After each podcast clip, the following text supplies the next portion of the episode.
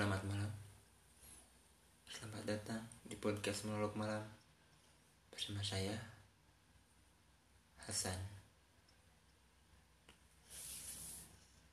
Gak tahu nih Kenapa bikin podcast? Kayaknya buat isi gabut aja sih. Ya apalagi di masa pandemi kayak gini. Gabut Mau ngapa-ngapain. Gak ada faedah sih. Ya mending bikin podcast lah. Moga-moga aja berfaedah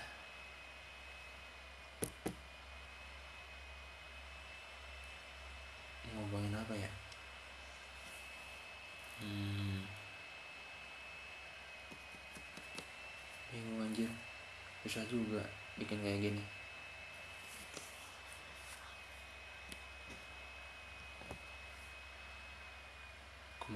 sih Kayak yang Bakal lancar gitu ya. Bikin kayak gini deh. Bisa juga anjir.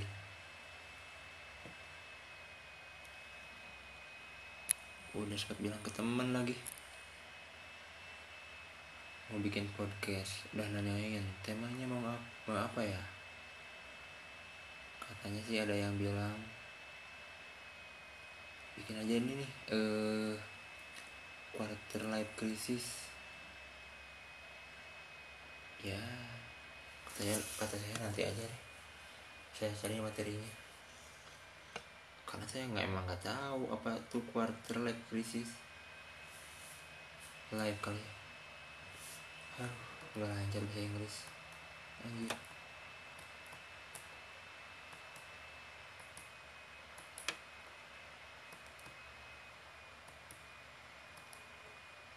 Oke udah nyari dulu. Nih Nah ada deh Kata quarter life crisis sepertinya menjadi salah satu kata paling populer diucapkan seseorang yang berada di usia pertengahan 20-an pas banget.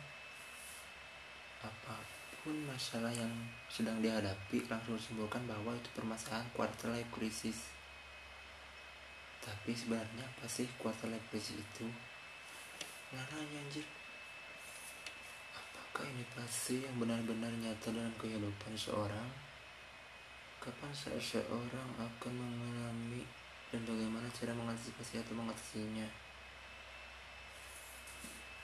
Nah benar-benar Quarter life crisis adalah istilah yang menggambarkan sebuah periode dalam kehidupan yang membuat kita sering merasa ragu, cemas, bingung dengan tujuan hidup. Biasanya kondisi ini akan membuat kita menyadari bahwa ada suatu hal yang harus diubah dalam hidup. Namun kita tidak tahu apa dan bagaimana cara untuk memulainya. Keadaan tersebut akan membuat kita merasa kebingungan dan jarang-jarang merasa kesepian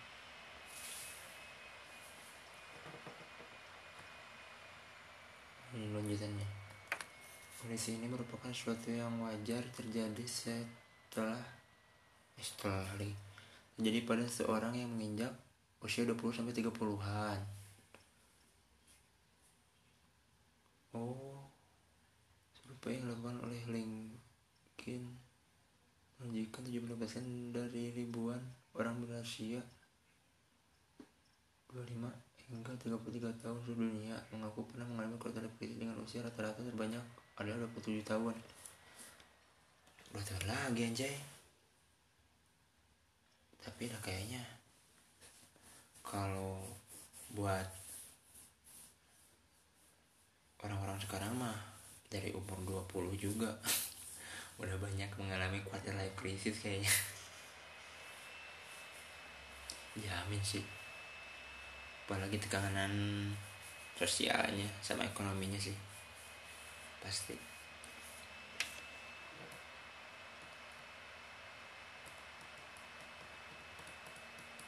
Nah ini nih.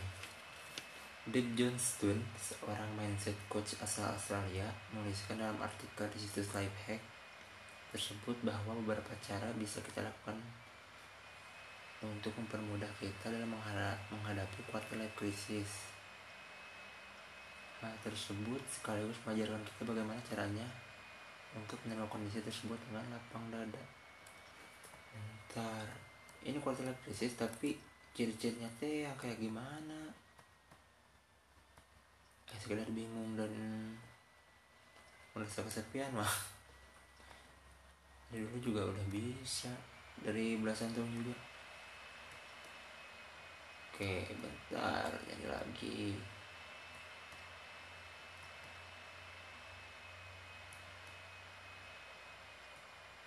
nah pada saat seseorang beranjak pada usia 20-an, baik secara sadar maupun tidak sadar, seseorang akan mengalami beberapa keadaan emosional pada dirinya. Kemudian, penelitian dilakukan oleh Dr. Oliver Robinson dari Universitas Greenwich. Akan ada tempat tahapan. Oh, akan ada empat tahapan. Anjir ini gimana bacanya? Akan ada empat tahapan. Aduh, ampun. Sebelum seseorang merasakan quarter life crisis. Nah ini ada empat kayaknya. Oke yang pertama perasaan terjebak dalam situasi situasi gimana maksudnya gak, gak dijelasin lagi anjir kayak yang kedua kedua kedua kedua pikiran bahwa perubahan mungkin saja terjadi membangun kembali hidup yang baru mengukuhkan komitmen komitmen terkait ketertarikan aspirasi dan lain-lain yang dipegang.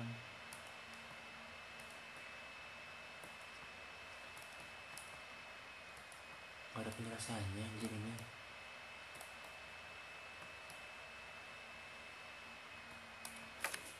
Siri Bentar,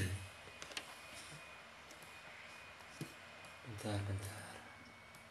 Nyari dulu ini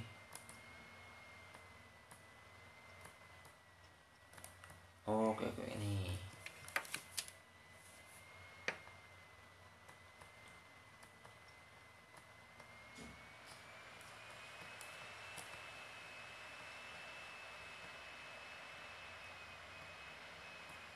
anjir mana nih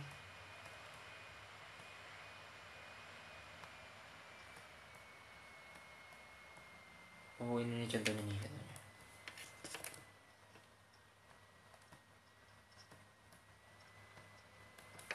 nah nih KSC juga tergambar dari pengalaman dua narasumber yang siapa ini? Oh yang kita wawancarai. Oh ya ini ini uh, ini dari tirta.id ya hmm, wawancara ini. Namanya namanya Teddy Teddy usianya 23 tahun. Tapi bukan yang sebenarnya. Nah cerita ini dia ngalamin KLC sejak usia 22 Setelahnya cerita bahwa pada umur 19-an tuh kan bener dari 19-an udah pokoknya udah dari belasan udah pasti. Dari eh, biasanya dari pas udah keluar SMA eh ya SMA SMK tuh. Pasti tuh soalnya kan keluar tuh apalagi SMK ya kayak saya nih. Keluar tuh kan nggak langsung kuliah ya jadi langsung kerja. Tapi sebenarnya pengen gitu langsung apa kuliah. Tapi sisi lain kan harus ada ya biaya lagi gitu masa harus cari sama orang tua. Katanya sih bingung mau nyari kerja dulu buat nanti ya kuliah gitulah.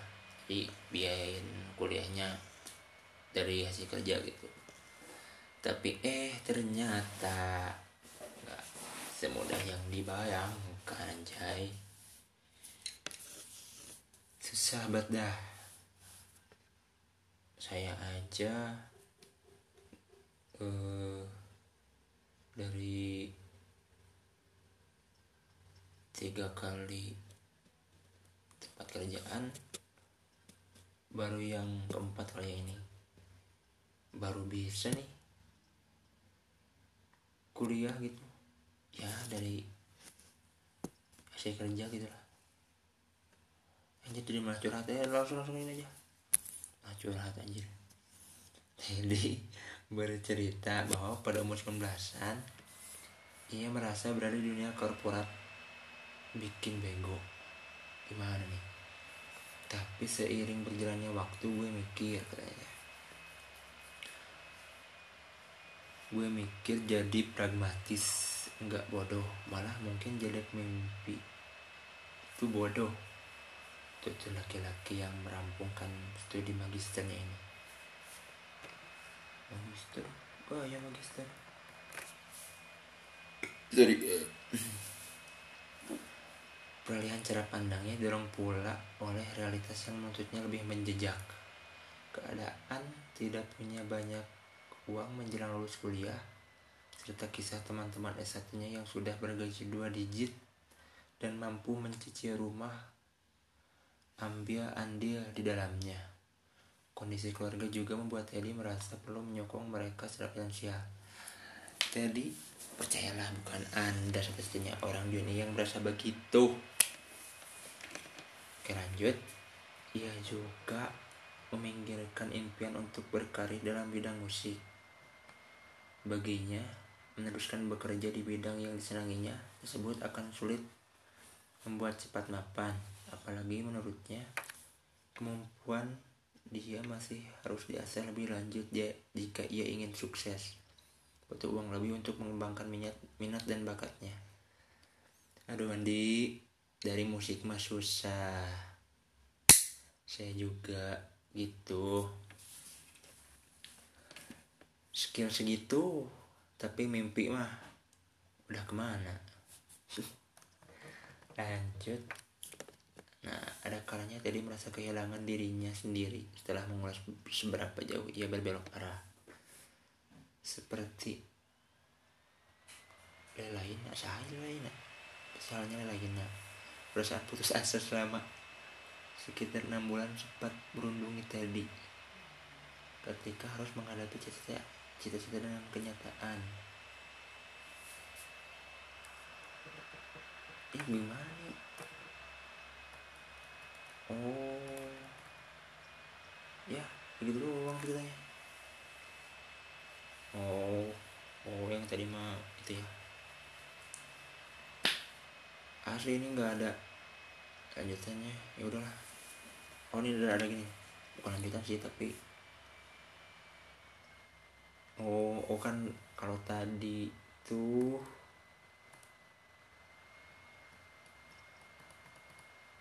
tentang oh tentang Stanley sekarang sekarang mah oh lanjut lanjut kayaknya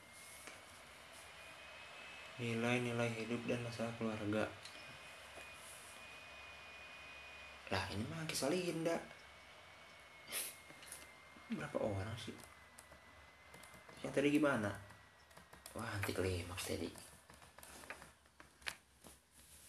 oke oke lanjut aja nilai-nilai hidup dan masalah keluarga. Oh kayaknya contoh ciri-ciri quarter life crisis kayaknya. Da, oh ini dari masalah uang katanya. Selain masalah uang idealisme seseorang dapat pula terbentur oleh harapan-harapan keluarga keluarganya. Ini seru kayaknya. Tengok kisah Linda. Waduh Linda nih.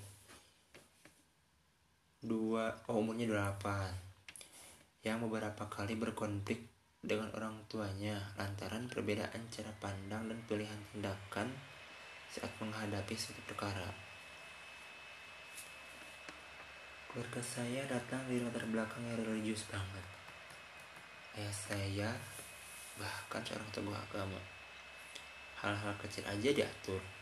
Kayak saya selalu pakai baju tertutup dan jilbab saat di luar.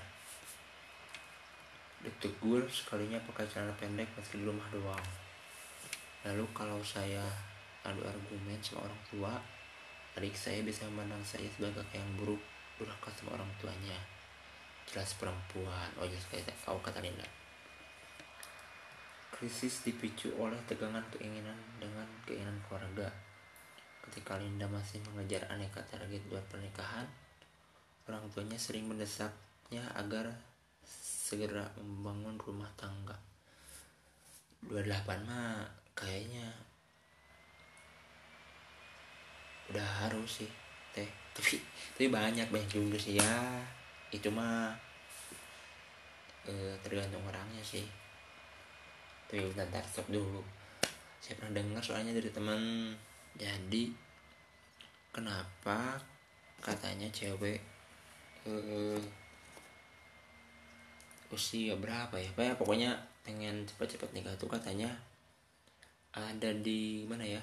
Jadi masa-masa suburnya itu tergantung eh, pada usia tertentu gitu jadi bukannya pengen pengen cepet ada yang biayain cuman ya katanya sih gitu. Dari temen ya tahu sih ini saya. Takutnya hoax. Kata temen ya bukan kata saya nih. Ya maksudnya saya yang menyampaikan dari temen gitu. Oke oke lanjut lanjut. Eh sampai mana tadi oh ini oh lanjut. Orang tua Linda juga lebih ingin putri sulungnya itu kembali ke rumah mereka di Jawa Tengah. Nah emang? Oh di Jakarta? Sorry, daripada tinggal merantau di Jakarta desakan tersebut kian besar. Begitu ayah Rina sakit keras sementara ibu Linda menganggap dirinya mengurus suaminya lah sorry sorry. Masuk angin sorry. sementara ibu Linda menganggap dirinya gagal mengurus, mengurus suaminya. Aduh jangan gitu bu. Saya kayak harus milih mengorbankan mimpi ya karir atau keluarga. Saat ayah saat ayah saya sakit saya mengetahui kunci utamanya adalah stres setelah cari tahu ke anggota keluarga lain rupanya ayah stres karena mikirin saya. Belum nikah nikah juga. Di umur segini telah Nina waduh pi. Aduh papi lagi. Harusnya sih. Tapi ke anak cewek sih ini. Pasti sih kepikiran tapi ya seharusnya si Linda juga bisa ngakinin gitu tapi kayak kena nih kisah kayak gini. Kayak temen. Gitu deh. Nah kita kita tiba lagi anjir. Lanjut. Aspek pernikahan memang menjadi hal yang kerap disebutkan sebagai sumber kecemasan orang-orang yang mengalami kayak sih oh quarter life crisis. Anjir udah gak fokus soalnya ini malam ya. Dalam survei yang dilakukan gumtree.com 86% dari 1100 responden di Inggris menyatakan pernah melalui kiasi aduh jauh-jauh di Inggris. Indonesia bung si banyak. Ceritanya aja tadi dari, dari Indo. Survei di Inggris. Dan 32% di antara mereka berpendapat ada tekanan tekanan besar untuk menikah dan punya anak maksimal pada usia 30 tahun.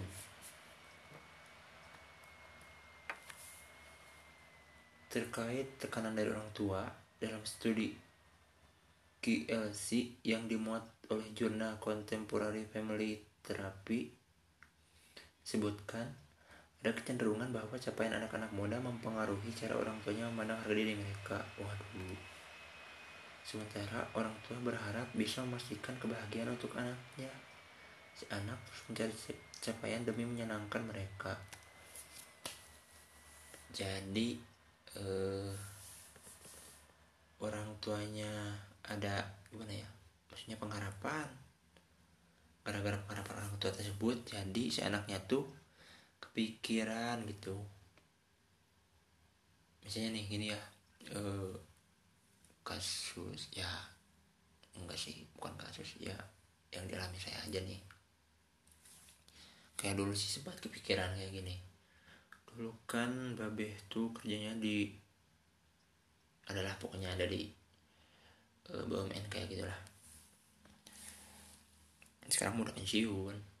Nah dulu juga saya hmm, pengennya sih ya kerja di tempat kerja ayah dulu gitu BUMN tapi ya bagaimana lagi kalau emang rezekinya beda ya nggak bisa maksa. Gitu sih. Jadi kayak dulu semacam hmm, waktu enggak ya maksudnya enggak, enggak bisa kerja di situ saya pun merasa gimana ya aduh enggak enggak bisa nerusin jejak ayah gitu. Di kerja di itulah. Ya soalnya lumayan sih jenjang karirnya gitu. Ya soalnya babeh juga eh uh, ya lumayan lah gitu. Ada uh, jaminan hidupnya gitu. Jaminan hari tua. Tapi untungnya sih uh, dari pihak orang tua saya nggak gitu juga. Cuma saya aja gitu. Untungnya sih Eh, nggak uh, nggak punya pengharapan bahwa ya ya saya nggak uh, harus kerja situ juga gitu. Ya malah harusnya lebih baik gitu. Jangan jadikan patokan lah. Oke oke terus terus. Lanjut lanjut. Nah sekarang pemicu pemicu quarter life crisis. Kan tadi udah oh ini ini kayaknya uh,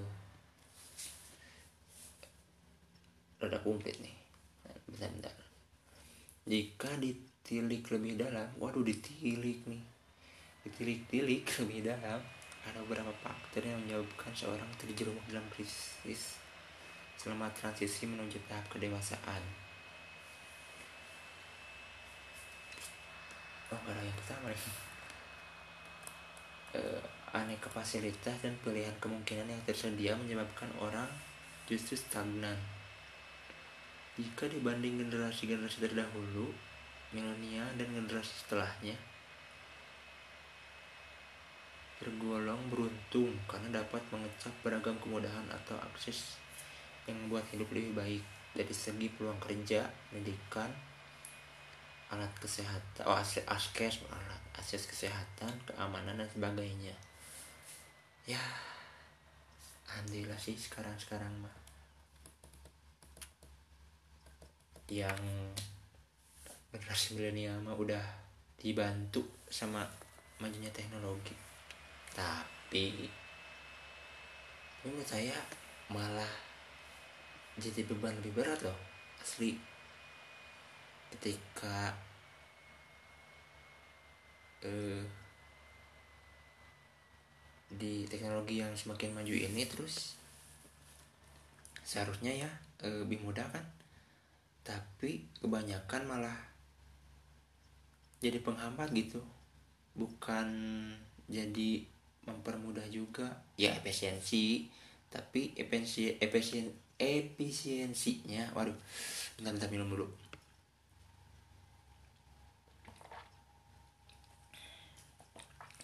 sorry sorry.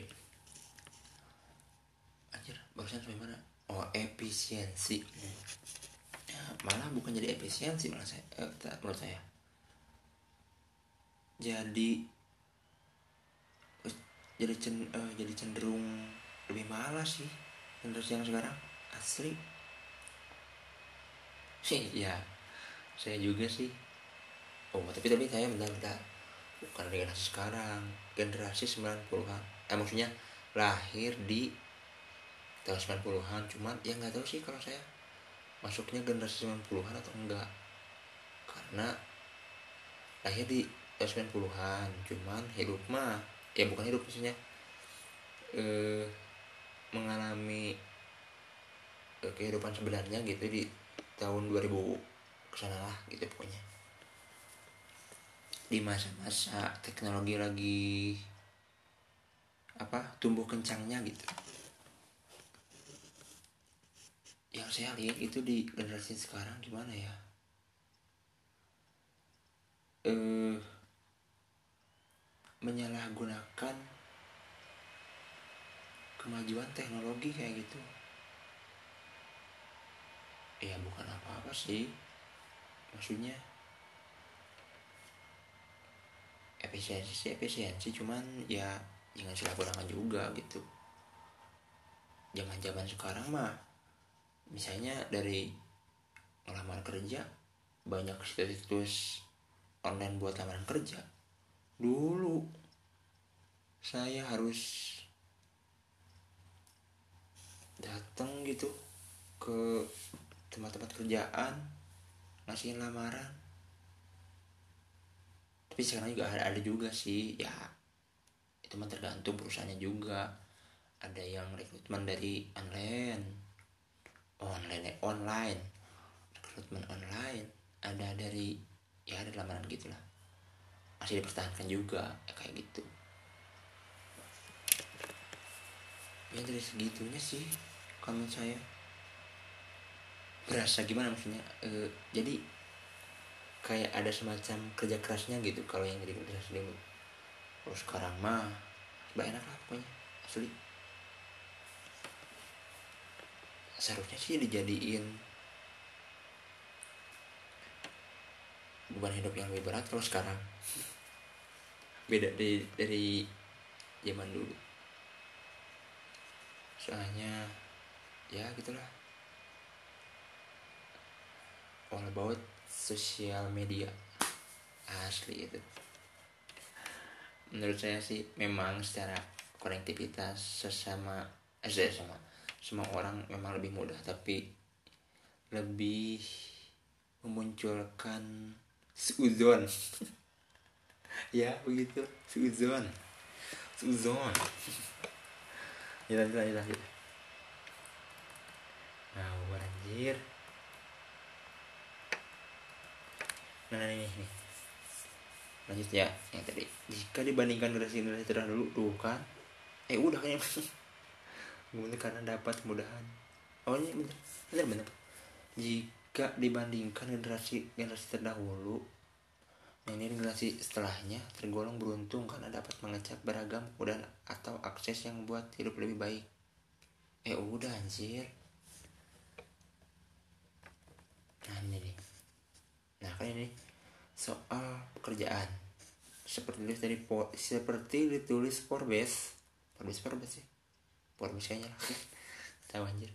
Generasi terdahulu boleh jadi memandang tujuan beker, memandang tujuan bekerja utamanya adalah untuk mendapat uang semata sementara sebagai milenial merasa pekerjaan adalah sesuatu yang mesti memenuhi kebutuhan aktualisasinya. Anjir bener asli kada pekerjaan? Gengsi anjir sekarang. Asli. Apalagi di pabrik mah. Seperti saya. Eh tapi tapi saya mah asik buat cari uang. Bukan karena gengsi. Ya sebenarnya kalau dari kerjaan mah bukan buat cari gengsi. Kalau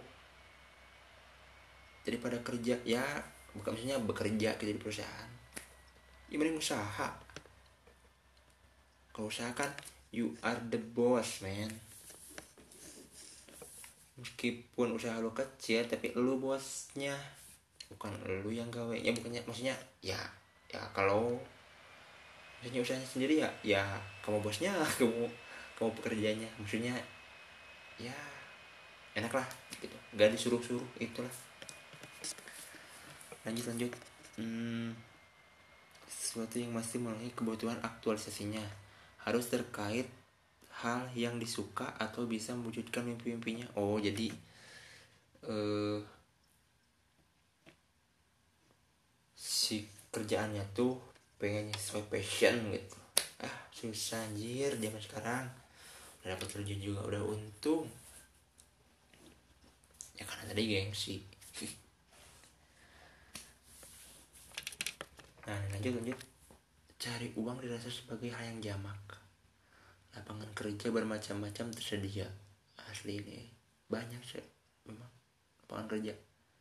Tapi buat orang-orang tertentu dan ini yang paling gue gak suka. Orang dalam. Tanpa orang dalam susah anjir. Mau lulus S1 S2 yang dari SMK kalau ada orang dalam mah lancar jaya.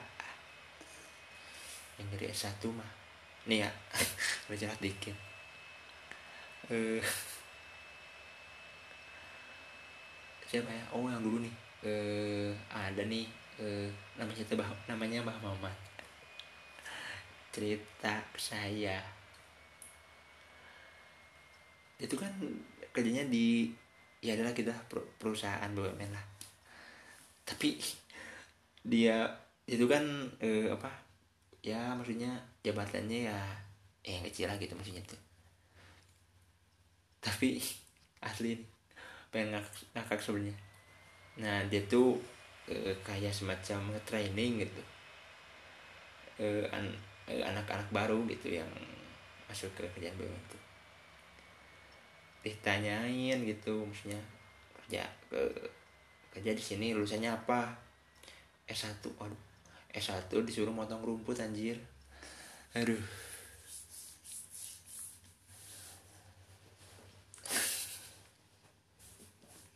Jadi teknik motong rumput.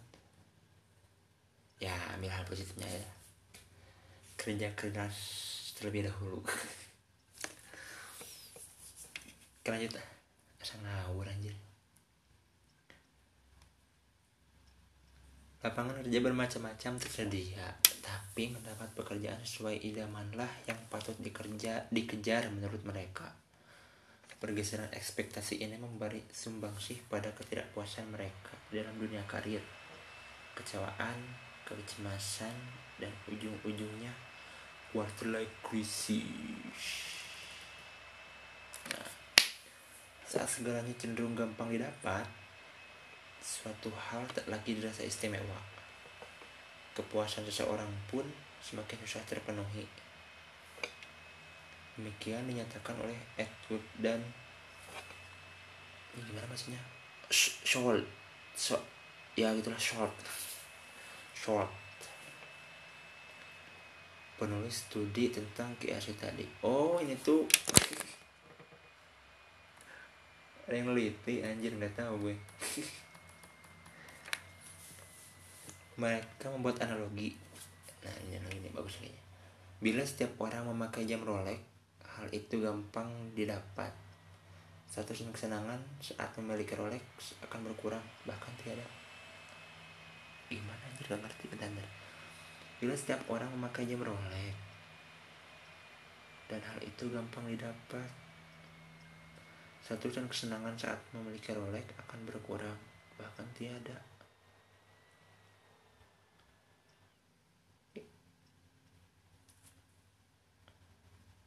Bila setiap orang bisa memakai jam Rolex dan hal itu kembali didapat status dan kesenangan saat memiliki Rolex akan berkurang bahkan tiada anjir ngerti ya lanjut aja.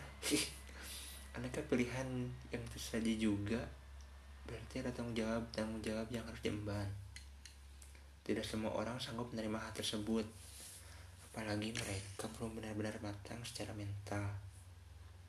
Tetapi segi usia sudah dituntut masyarakat untuk bertanggung jawab dalam hal pekerjaan dan relasi.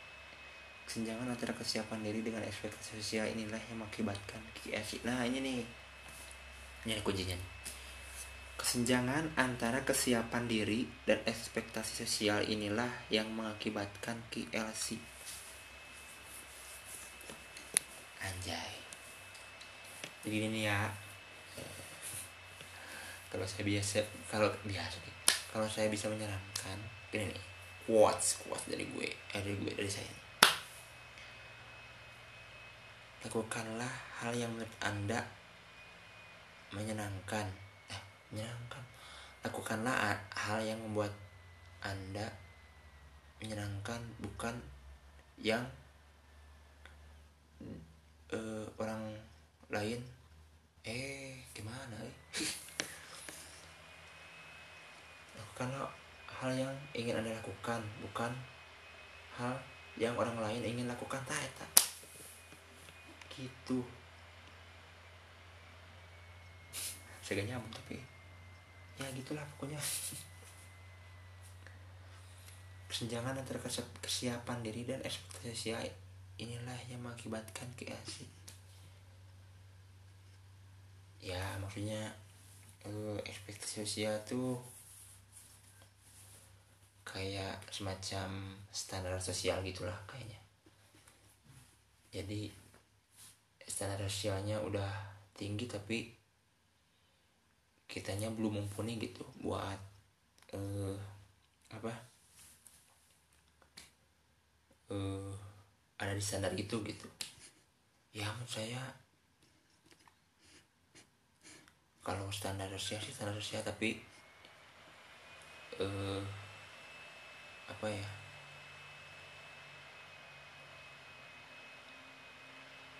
uh, kan harus harus punya standar standar diri juga ya. Jadi jangan dulu mikir standar sosial sih kalau menurut saya. Jadi uh, ah, anjir apa bahasanya? Uh, standar dirinya di di apa ya? Anjir jadi ngeblank kayak gini anjir. Tenang dulu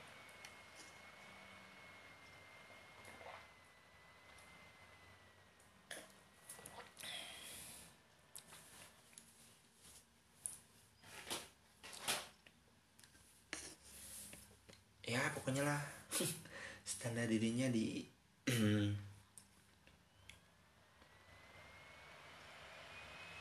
dimaksimalin dulu lah kayak gitu lah semacam kayak gitu lah. Jadi jangan ter terpaut sama standar sosial kayak gitulah hidup hidup mah gimana ya? Jangan jangan lihat orang lah. Sesuai sesuai ini aja lah. Sesuai uh, apa ya? Sesuai dompet sendiri lah. Jadi nggak tahu ini yang kayak gini aja. Cerdas nah masih bahasan itu aduh jadi Sunda lagi. Sorry ya kalau banyak kalau kata bahasa Sunda. Emang kurang emang saya orang Sunda sih. Jadi susah selepas lah enggak ya berusaha juga sih ini. Namanya juga baru belajar. Udah mau berapa semester anjir ini? Bilangnya logat susah banget dah uh, aduh sorry sorry. Duh, hati clean masih barusan. Ini nih maksudnya uh, standarisasi dirinya jangan lupa di maksimalkan sebelum standar sosial itu menghampiri dirimu. Anjir. Itu nyambung tapi halus kata-kata indah aduh sudah lagi anjir. Sorry sorry yang gak ngerti.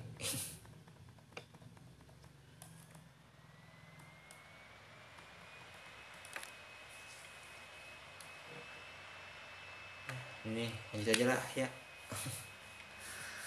Oke nih uh, selanjutnya melihat quarter life crisis quarter life crisis dari perspektif lain. Sebagian anak muda memandang KL sih? Di singkat aja lah ya. Susah anjir. Sebagai sebagian anak muda memandang KLC sebagai hal yang menyebalkan dan ingin cepat-cepat mereka lalui. Namun sebenarnya ada keuntungan yang bisa mereka dapatkan jika krisis ini menghampiri mereka. Di balik musibah pasti ada hikmah. Harus pegang prinsip itu wahai pendengar-pendengar semuanya. Edward ah ini lagi Atwood dan Short. Berargumen bahwa perasaan hilang arah atau tak punya pegangan bahkan tujuan hidup bisa menjadi titik awal seorang untuk melakukan pencarian jati diri. Setelah melakukan evaluasi dari situasi yang ada, ia dapat menentukan dengan jujur apa yang sebenarnya ingin dicari, apa yang bisa membahagiakan dirinya, membahagiakan dirinya, sekalipun hal itu berbeda dengan kemauan orang-orang terdekat. nih menurut mereka nih anak-anak muda mungkin beralih dari satu relasi ke relasi lain pekerjaan demi pekerjaan bukan karena mereka tak mampu berkomitmen melayan nyeri apa karena mereka tak mampu berkomitmen melainkan komitmen komitmen mereka berbeda. Aduh ampun ini. Mereka berkomitmen justru kepada diri sendiri diri mereka sendiri untuk mencari makna dan tujuan hidup. Mengejar kebahagiaan dan kebebasan masing-masing apa pun bentuknya. Atwood dan Short dalam makalah mereka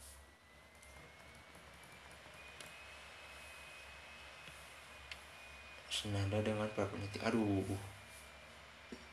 Banyak para peneliti. Ya, dibandingkan dibandingkan. Mencoba dibandingkan. Senada dengan para peneliti ini. Oh kalau senada bukan bandingkan senada dengan para peneliti ini dalam tulisan yang bertajuk Why Millennials Need Need Quarter Life Crisis di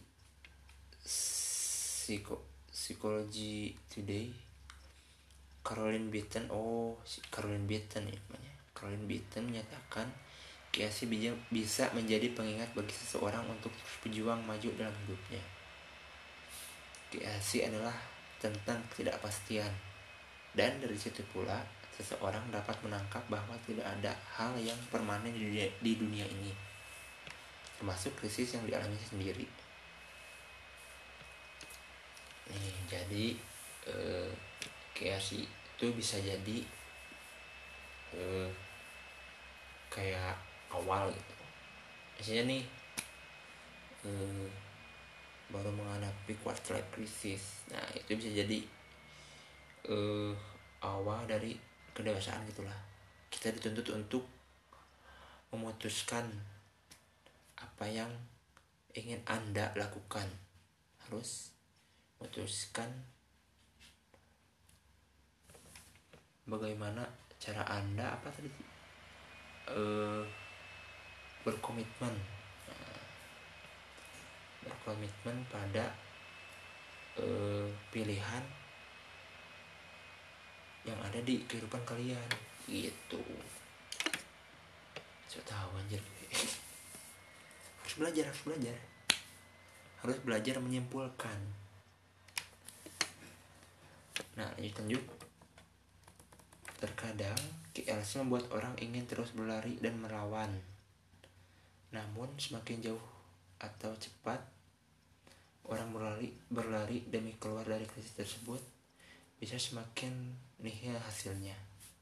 Alternatif tindakan yang bisa dilakukan saat badai KLC menerpa adalah mencoba menerima hidup pada saat ini walau belum benar-benar sesuai kehendak seseorang. Nah, eta. Nah itu. Nah itu, cuy. Hadapilah yang Anda rasakan sekarang. Kerbok terimakan hidup. Kalau menurut orang Sunda. Walas aja lo walas walas hidup itulah yang dilakukan oleh Linda dan Teddy terkait isu keluarga atau situasi finansialnya. Nah saya sudah nih Linda dan Teddy. Cerita Linda dan Teddy. Mereka mengaku lebih banyak mengalah dan bernegosiasi dengan tujuan mencegah keadaan jadi semakin rumit. Formulanya sederhana. Mustahil mustahil seorang melulu oh mustahil seorang mustahil seorang anjir hantam diulang. Mustahil seorang melulu mendapatkan yang ingin dimau. Nah kuncinya tidak semua hal yang anda mau akan anda dapatkan cuy. Pasti gimana ya? Ya termasuk jodoh. Pengennya si itu dapatnya yang ini. Pengennya ini dapatnya yang itu. Ya kumaha dibalik ya begitulah. Itu dari uh, artikel Tirto ID ya penulisnya Tasya Kirnadita eh Kirnadita pas, mengapa saya sebutkan sumbernya? Karena uh, gimana ya? Kalau sekarang tuh harus sama sumbernya kayak gitu. Jadi biar tidak hoax gitu lah. Dan ini juga maksudnya saya uh, kegiatannya kegiatannya uh, react artikel gitu. Jadi uh, mereaksi artikel kayak gitu. Ya begitulah tentang KSI tadi tapi ini nih oh ya tadi kan belum. Uh, tujuh tentang kuartal lapis dan cara menghadapinya. Nah, cara menghadapinya aja lah ya. Jangan ininya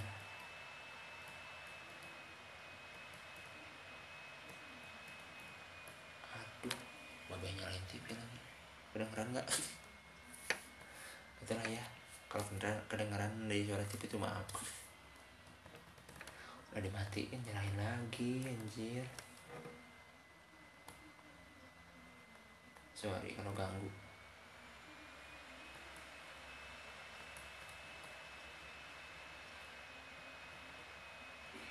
eh mana nih oh ini ini nih bentar bentar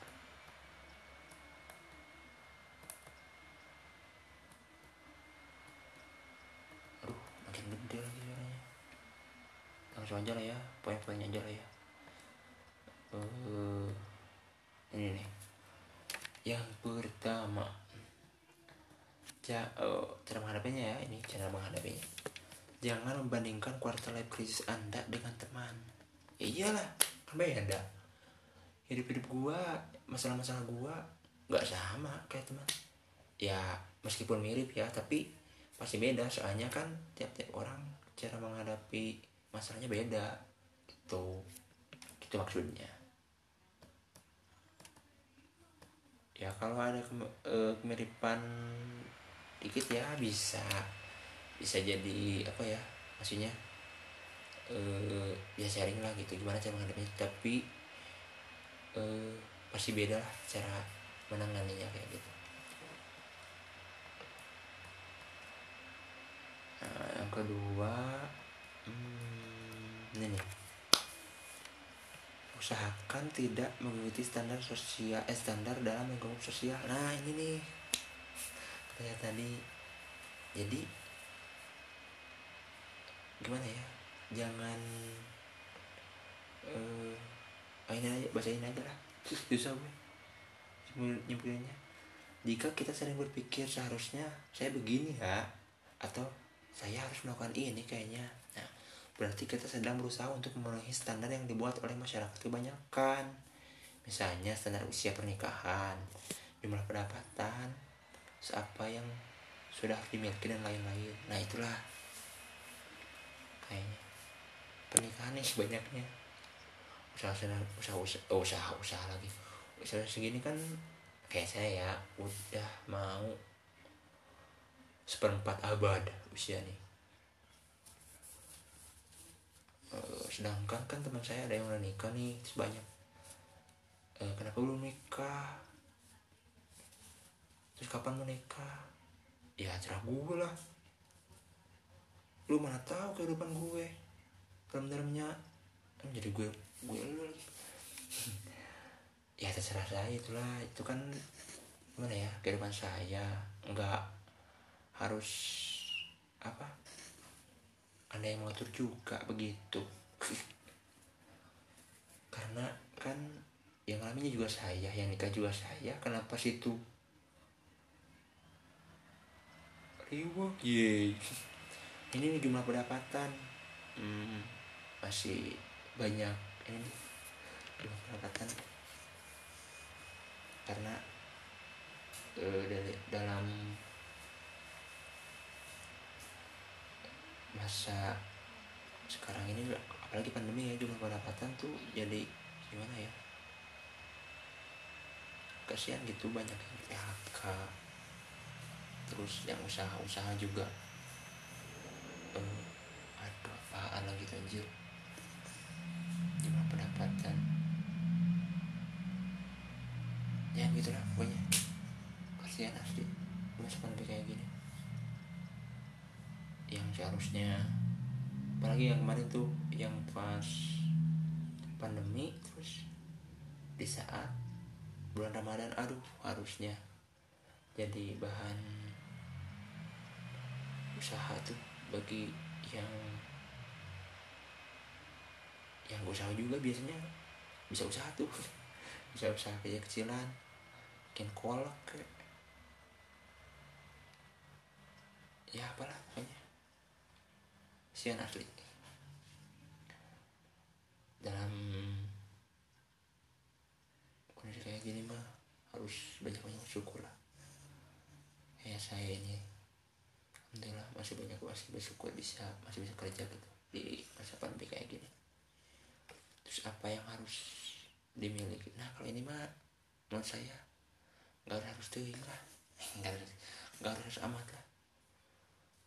Orang lain udah punya uh, mobil. Terus lo belum? Ya. Nggak harus kayak gitu juga. Jadi uh, gimana ya? Sesuai kebutuhan lah gitu. Nggak harus teman udah punya mobil terus lu harus punya mobil. Enggak gitu juga. Kalau buat cuma kerjaan mah pakai motor juga bisa anjir. Pakai angkot juga bisa sebenarnya tapi memang sih kalau pakai angkutan umum uh, reda uh, menghemat waktu juga. Terus dari segi ongkos ya jangan itulah pokoknya. Jangan terpanas-panasi oleh orang lain gitu lah. Nah gitu. Nah terusin lah. Nah pemikiran seperti itu tidak akan pernah membuat anda bahagia katanya. Asli benar dan merasa puas akan hidup yang dijalani. Jika anda terus berpikir seperti itu lambat laun sorry rasa percaya diri akan semakin menurun karena bisa saja proses yang anda lalui tidak semudah itu. Sehingga anda belum bisa mencapai sebuah kesuksesan yang ideal. Cuy. Uh, ilustrasi. Eh apaan ini maksudnya nah, jadi aduh nah, nah jadi jadi usahakan untuk tidak menilai diri anda sendiri berdasarkan pencapaian orang lain. Nah jangan disama-samain lah. Kalau lo mau punya segitu ya segitu. Jangan harus memaks memaksakan gitu.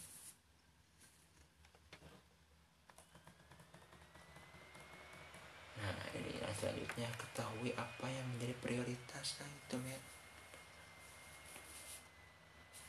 nih ya kalau masa-masa kayak gini nih harus tahu nih apa yang jadi prioritas. Kalau misalnya nih uh, ya saya contohkan saya aja ya. Jujur prioritas saya kalau saya mah uh, keluarga sih asli. Kalau yang lain malah ya kalau ya enggak sih kalau pacar ya maksudnya lu sorry. Sorry beb. Prioritas saya tuh memang si keluarga kalau itu mah pacar mah ya ya mudah-mudahan sih kan jadi ya alhamdulillah menjadi prioritas juga gitu. Tapi kalau kali ini sih prioritasnya keluarga keluarga keluarga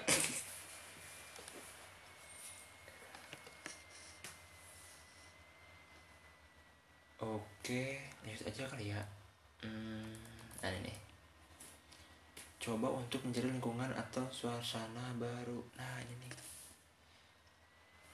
Eh, ada susah sih sebenarnya kalau mencari lingkungan atau suasana baru terutama eh, orang yang gimana ya susah adaptasinya gitu. Jadi pas adaptasinya itu susah ya menit lagi anjir. Ya udah deh ini aja lah kontennya aja. Kemudian apa lagi ya? Nah ini. Tanyakan pada diri sendiri apa impian tersebut dalam hidup. Terus latih kesabaran dan biarkan semuanya mengalir apa adanya kemudian jangan biarkan orang lain menentukan apa yang terbaik untuk anda. Nah itulah pokoknya ya. Oke kayaknya karena waktunya cuma sejam kayaknya. Ya udah e, mungkin cukup sekian untuk pembahasan. Aja pembahasan. E, bahas kuartal krisis ini. E, mungkin selanjutnya nanti saya cari lagi aja lah tema-temanya yang enak di bahas gitu lah. Oke eh, mungkin cukup sekian. Sorry kalau banyak. Sorry lagi. Maaf bila banyak kata yang salah dan menyinggung ada beberapa pihak kayak gitu. Karena jujur saya juga masih belajar kayak gini. Ya gitulah. Mungkin cukup sekian dan terima kasih. Assalamualaikum warahmatullahi wabarakatuh